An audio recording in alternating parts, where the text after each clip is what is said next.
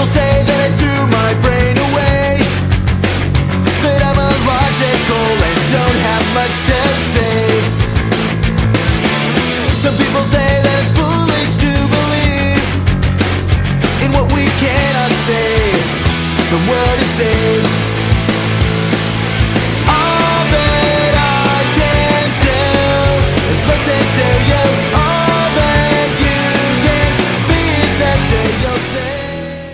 thank you again for joining the Freed Thinker podcast. As always, I'm your host, Tyler Vela. On this episode, I'm going to be responding to an objection given to us Calvinists about some uh, aspects of our Reformed soteriology. Uh, if you appreciate this content or any other content uh, that is produced here on the YouTube channel, please consider becoming a sponsor. You can click on the Become a Sponsor link on the blog, or you can uh, find us on Patreon. As always, uh, if you like the apologetics uh, content of this podcast, please find us on YouTube as well. You can subscribe there and share, share, share. We'd like to get this material out to as many people as possible. So, in this episode, I want to go um, back into an objection that I've answered previously. Uh, and that's an objection posed against Calvinism by some outside of Reformed circles, particularly by two strange bedfellows in Lutheranism and Provisionism. And that is the charge that given Calvinism, one could not know that they are saved, since one could not know if they are one of God's elect. I'm hereafter going to call this the certainty objection. Now, I've responded numerous times to this accusation previously, but I'd like to draw out my main response more expressly to it. Let's just call this the weirdness defeater. that is, the objection is just weird. Not that it's spooky or unusual, but rather, I, I just don't understand why people think it's a meaningful objection or that their view is somehow exempt from it on their own. So it would just it's, it's just weird that they should use this objection.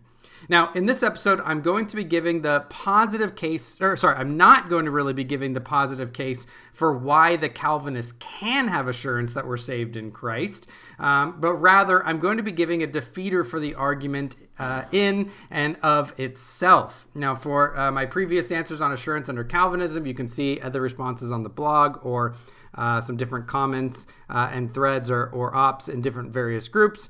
Um, but I am going to, while it's not going to be the focus of this episode, I will at the very end give a short section um, that, that I think is how a Calvinist could answer it with not some of the ways that uh, some non Calvinists think that we do. Okay, so the weirdness defeater can be expressed in three different ways. First, the objection seems to think that Christians ought to have Cartesian certainty in our own salvation. Second, it focuses the object of our belief on the wrong object rather, uh, or sorry, namely our status rather than on Christ. And thirdly, finally, that no soteriological view seems exempt from the objection. So it just proves more than I think the objector thinks that it does, if it's true. As such, this kind of strange uh, objection really is kind of a soteriological solipsism. So let me state the certainty objection and then look at these uh, three versions of the weirdness defeater. Okay. Uh, here, I'm going to present what I think is a steelman version of it, since many times that the objection, the certainty objection, is stated, there's just numerous unchecked assumptions that the Calvinists wouldn't agree to from the get-go. So it doesn't really ever get off the ground for destruct uh, for for discussion. So I'm going to try to give a steelman version of it that gets kind of some some of that clutter out of the way, so that way we can actually talk about the objection itself. The objection is put in some form as follows. Given Calvinism, election unto salvation is, is part of God's eternal decree. God also decrees or determines all things so that even many of those who believe and yet apostatize were predestined to do so. Many may even die in a state of false belief, whereby they believe that they are one of the elect when they're not, and as such, God would have determined them to, d- to die in a state of such false belief. Given these conditions, how then can a Calvinist know that they really are one of God's elect and saved by God's decree? Okay, the certainty objection essentially moves from the opacity of the determining decree of God, even over false belief, to our inability to know if we ourselves have false belief.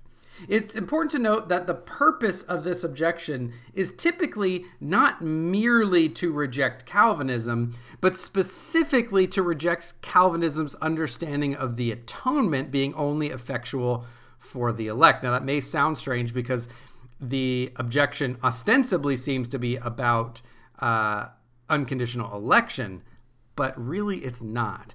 That is, while it's not a negative objection, it is often, though not always, used in an attempt to say that universal atonement has certain theological virtues that limited atonement does not have. And it tries to make this claim via attacking unconditional election to undermine our assurance that the atonement, if limited to the elect, really is for us, for me right? So it attacks uh, limited atonement via a route of attacking unconditional election. Now, that's not in principle a bad move. I mean, I've argued elsewhere that Calvinism is like Russian nesting dolls. If you can, they're, they're inextricably linked to each other. So it's not surprising then that to attack one, they go through the route of another. That's not actually uh, a bad polemical strategy. So the context where I find this objection cropping up the most is in a challenge that the Calvinists cannot, quote unquote, present the gospel because we cannot tell, quote unquote, every single person that Christ died for you. And as such, so they say, I therefore cannot know that Christ died for me.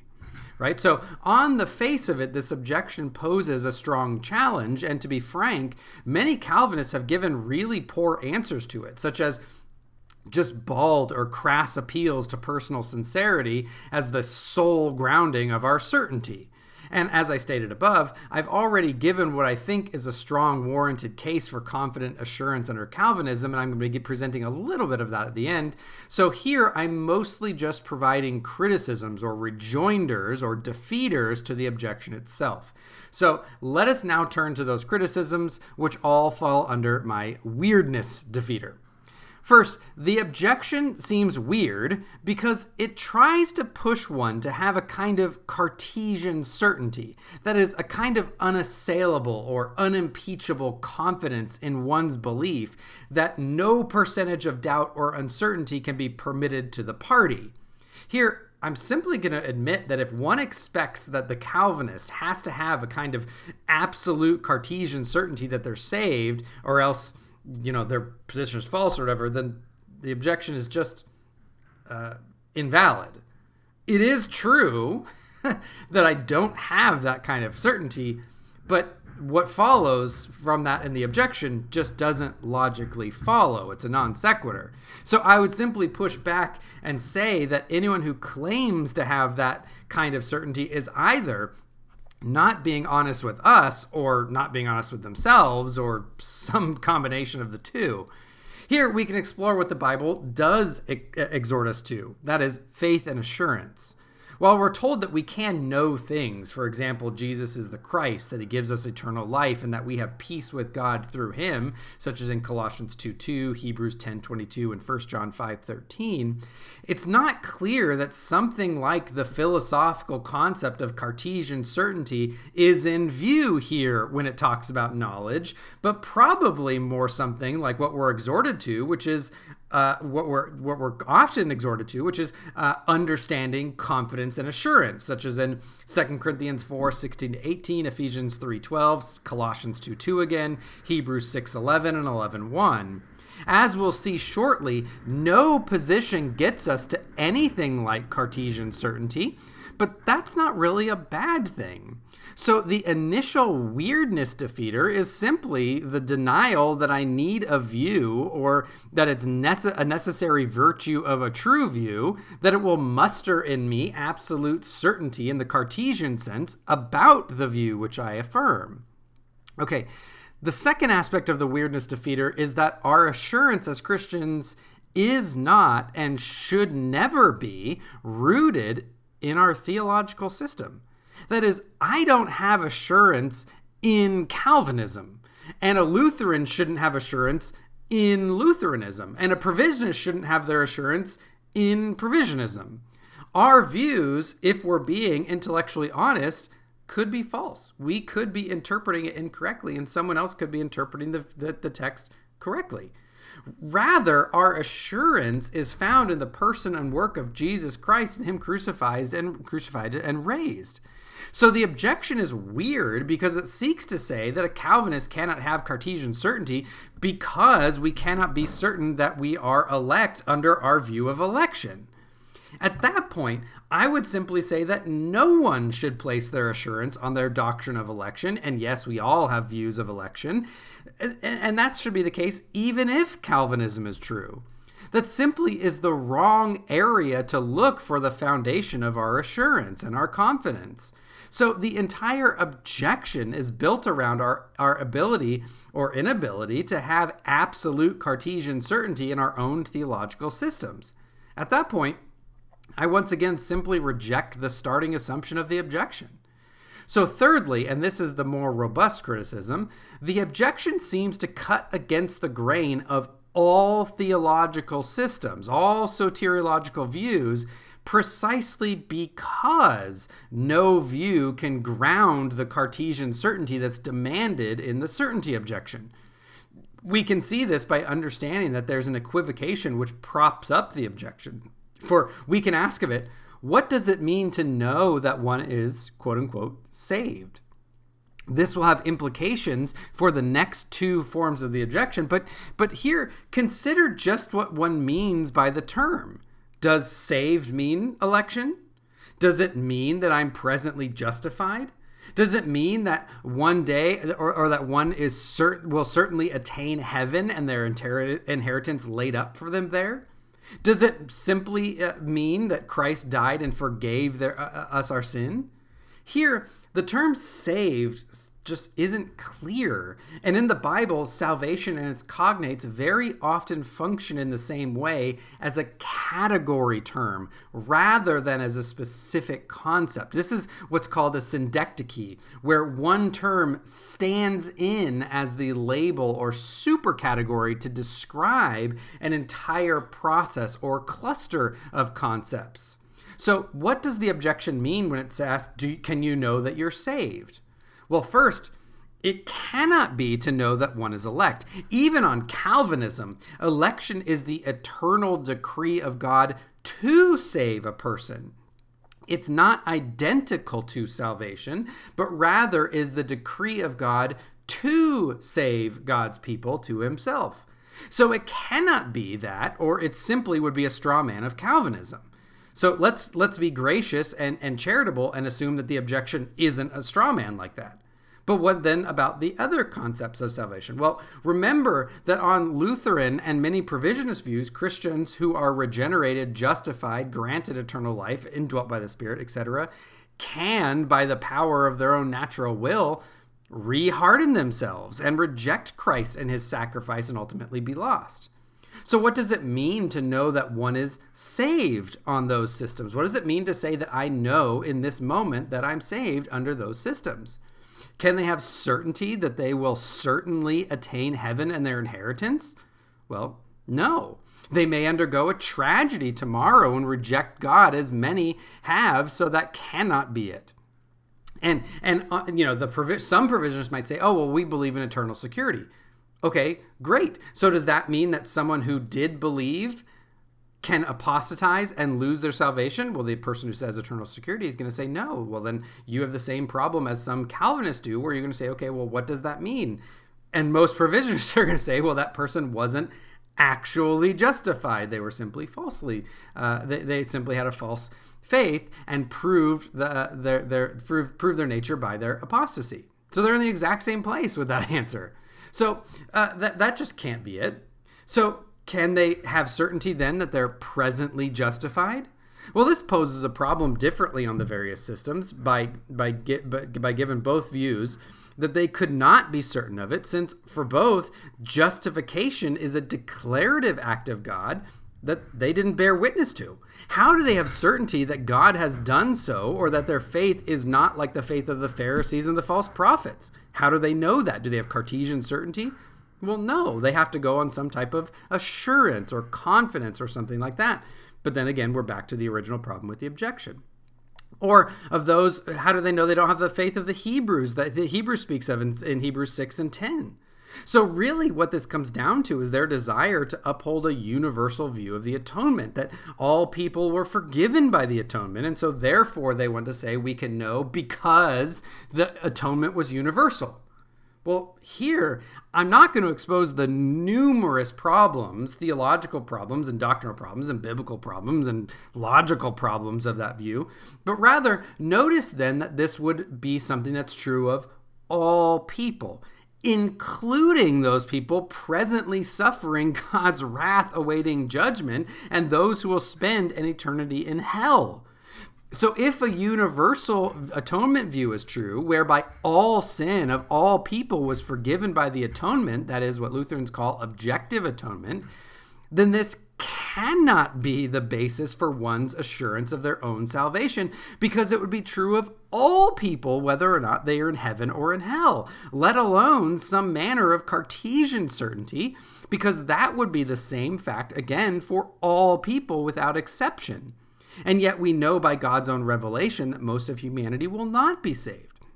So the simple conviction of the uh, universal atonement cannot be the grounding for our absolute certainty or even knowledge that we are, are saved ourselves, because that would be a fact of people who are in hell.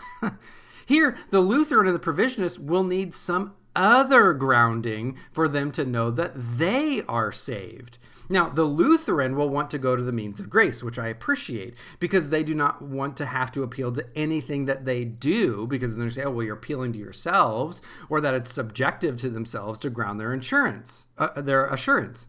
However, here they gloss over their own distinction between objective atonement, where Christ forgives all the sins of all people without exception, and subjective atonement, where the benefits of that are applied to those who, guess what, who personally, subjectively repent and believe. But notice that since it cannot possibly be the objective atonement which grounds their, their certainty and their assurance, since it would be equally true of all those who were in hell that they were objectively atoned for, they must appeal to subjective atonement.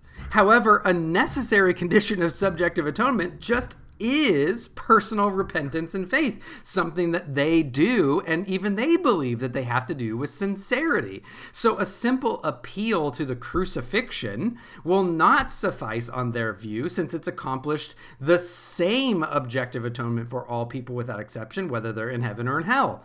They must appeal at the end of the day to some manner of subjectivity in the subjective atonement. But the moment they do that, they are now necessarily again appealing to subjective personal actions and have left the realm of objectivity and Cartesian certainty into the realm that they want to deny the Calvinist. So they're in the same boat. So here, the Lutheran is no better off than the Calvinist. Here, I think the Lutheran and the Calvinist would both ground it in the crucifixion, and we would both look to the means of grace as conveying objective grounds of assurance. But ultimately, on their view, these are only salvifically applied to those who believe. After all, that's the promise, is it not? John 6, uh, 3.16 tells us that it's for that all whom believe shall have everlasting life. So, why can't we appeal to the fact that we are presently believing as evidence that we are saved?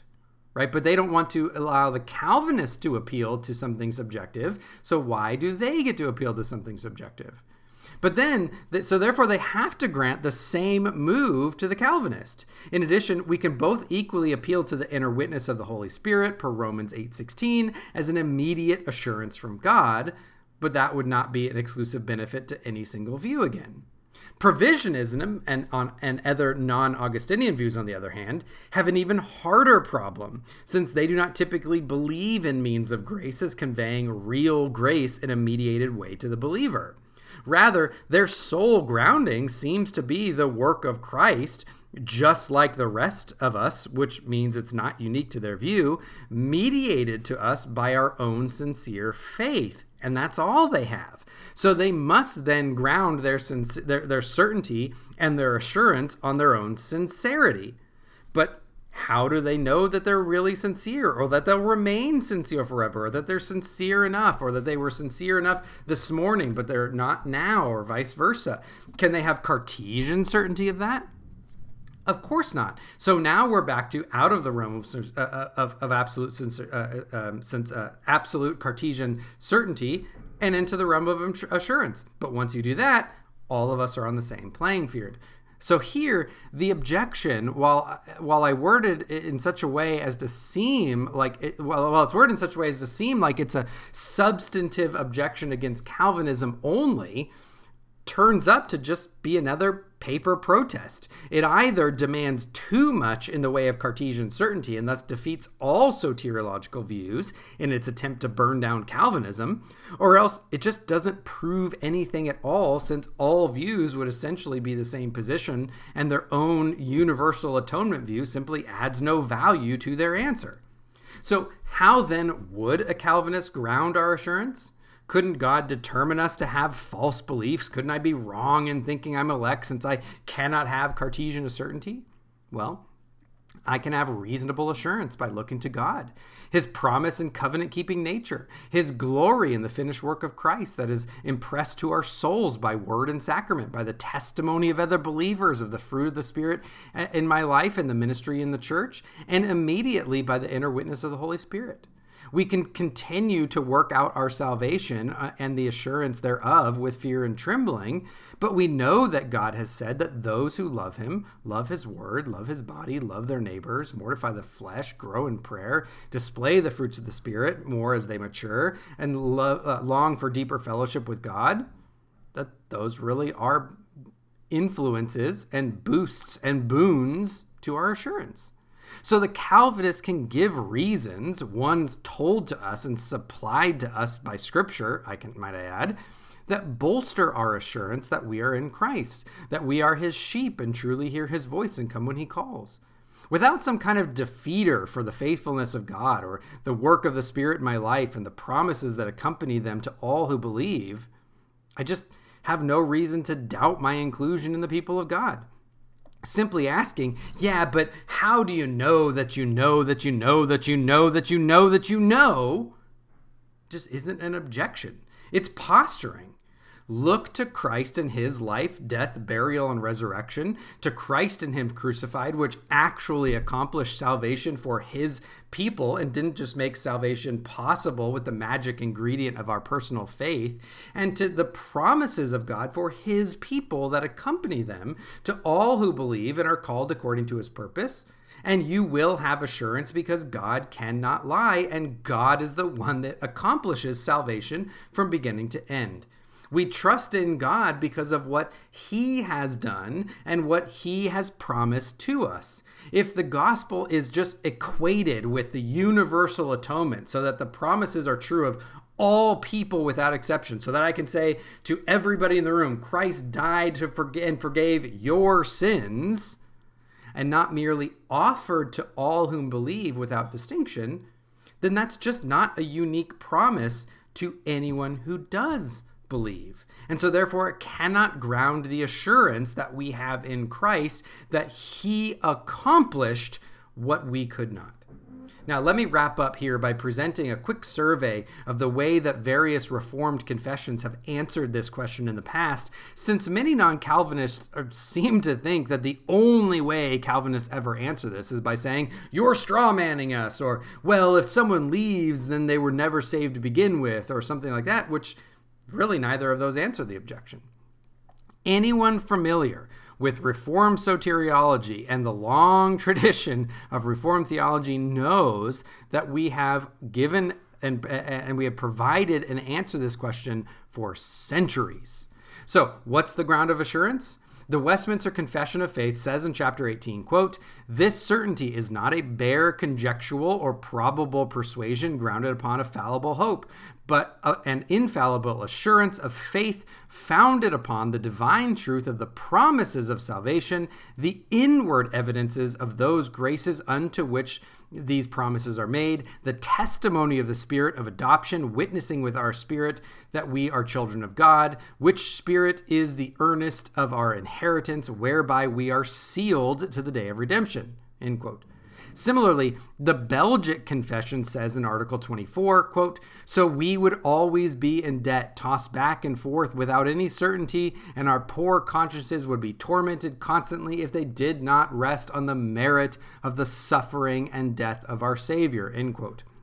And the canons of Dort say in articles 12 and 13 of section 1 quote assurance of their eternal and unchangeable election to salvation is given to the chosen in due time through uh, though by various stages and in differing measure. Sh- such assurance comes not by inquisitive searching into the hidden and deep things of god but by noticing within themselves with spiritual joy and holy delight the unmistakable fruits of election pointed out in god's word such as the true faith in christ a childlike fear of god a godly sorrow for sins a hunger and thirst for righteousness and so on in their awareness and assurance of this election, God's children daily find greater cause to humble themselves before God, to adore the fathomless depth of God's mercies, to cleanse themselves, and to give fervent love in return to the one who first so greatly loved them. This is far from saying that this teaching concerning election and reflection upon it make God's children lax in observing his commandments or carnally self assured. By God's just judgment, this does not usually happen to those who ca- uh, causally take sorry, casually take for granted the grace of election or engage in idle and brazen talk about it, but are un- unwilling to walk in the ways of the chosen. End quote. So we see several sources of assurance. Again, Westminster puts uh, uh, points to quote the divine truth of the promises of salvation end quote and the belgic confession specifies quote the merit of the suffering and death of our savior end quote upon which those promises rest the Westminster cites these scriptures for support. It cites Hebrews 6:17, which says, "In the way in the same way God wanted to demonstrate more clearly to the heirs of the promise that his purpose was unchangeable, and so he intervened with an oath so that uh, we who have found refuge in him may find strong encouragement to hold fast to the hope set before us through two unchangeable things, since it is impossible for God to lie. We have this hope as an anchor to the soul, sure and steadfast, which reaches inside behind the curtain. End quote. Westminster continues, quote, the inward evidence of those graces unto which these promises are made, end quote, specified by the canons of Dort as, quote, a true faith in Christ, a childlike fear of God, a godly sorrow for their sins, a hunger and thirst for righteousness, and so on, end quote. And Westminster cites passages such as 2 Peter 1 4 uh, and following, which is, through these things he has bestowed on us his precious and most magnificent promises, so that by means of what was promised, you may become partakers of the divine nature, after escaping the worldly corruption that is produced by evil desire. For this very reason, make every effort to add to your faith excellence, to excellence, knowledge and following in verse 10. Therefore, brothers and sisters, make every effort to be sure of your calling and election, for by doing this you will never stumble into sin. For thus an entrance into the kingdom of our Lord and Savior Jesus Christ will be will richly will be richly provided for you. End quote. They cite 1 John 2 3, which is, Now by this we know that we have come to know God, if we keep his commandments. They cite 1 John 3 14, which reads, We know that we have crossed over from death to life because that, this is the causal for how we know because we love our fellow christians the one who does not have love remains in death they, they cite 2 corinthians 1.12 for our reason for for our reason for confidence is this. This is the grounding for our reason and confidence. The testimony of our conscience that with pure motives and sincerity which are from god not by human wisdom but by the grace of god we conducted ourselves in the world and all the more towards you. End quote the Westminster wraps it up with, quote, the testimony of the spirit of adoption, witnessing with our spirit that we are the children of God, end quote, referring to Romans 8, 15 to 16, which says, quote, which spirit is the earnest of our inheritance, whereby we are sealed to the day of adoption. Citing other verses such as Ephesians 1:13, which says, "And when you heard the word of truth, the gospel of our salvation, when you believed in Christ, you were marked out with a seal of the promised Holy Spirit." Who is the down payment of our inheritance until the redemption of God's own possession to the praise of his glory. And Ephesians 4:30, which says, "And do not grieve the Holy Spirit of God by whom you were sealed for the day of redemption." So, the indwelling of the Spirit is part of the foundations of our assurance. 2 Corinthians 1:21 says, "But it is God who establishes us together with you in Christ and who anointed us, who has sealed us and gave us the Spirit in our hearts as a down payment." And how do we distinguish now from true assurance and false assurance according to the Reformed tradition? Well, the canons of Dort say that it is by God's just judgment that some who casually take for granted the grace of election or engage in idle and brazen talk about it, but are unwilling to walk in the ways of the chosen, become carnally self assured rather than having actual assurance of faith. So, how can, uh, in quote unquote, infallible assurance, which is the language of the Westminster Confession, and this carnal, quote unquote, carnal self assurance, which is the, uh, the language of the Canons of Dort, how can they be distinguished? Well, in addition, so A.A. Hodge commentary on the Westminster Confession takes a stab at answering that. He writes, quote, True assurance, however, may be distinguished from that which is false by the following tests. True assurance begets unfeigned humility. False assurance begets spiritual pride. 1 Corinthians 5 or 15:10 and Galatians 6:14. True, the true leads to an increased diligence in the practice of holiness. The false leads to sloth and self-indulgence, such as Psalm 51, 12 to 13 and 19. The true leads to candid self-examination and to a desire to be searched and corrected by God.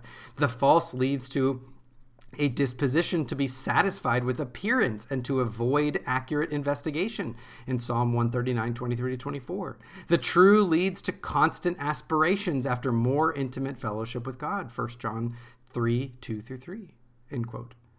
It is common for Calvinists also to cite 1 John 2:19 in the case of those who either were falsely accused or who deceived or, or deceived uh, uh, others knowingly or not into believing that they were saved, which states, quote, "They went out from us, but they did not really belong to us because if they had belonged to us, they would have remained with us. But they went out from us to demonstrate that all of them do not belong to us." End quote. So while this is not a total answer to the certainty objection, it does bolster that honestly, if I haven't apostatized and if I'm observing the fruit and if I have the inner witness of the Holy Spirit and if I'm receiving the grace given to me in the means of grace, then I just have no good reason to think that I'm apostate. And I have every good reason, I have every foundation for true warrant, valid warrant, that I'm saved in Jesus Christ. And this certainty objection just doesn't even scratch the surface of that. All right, well, thank you again for listening. If you have any questions, comments, concerns, commendations, or condemnations, please feel free to reach out and email me at freethinkerpodcast at gmail.com. You can visit the blog at freethinkerpodcast.blogspot.com or, and what's best, come on by the group page on Facebook at The Freed Thinker. Again, thank you so much for joining. Good night and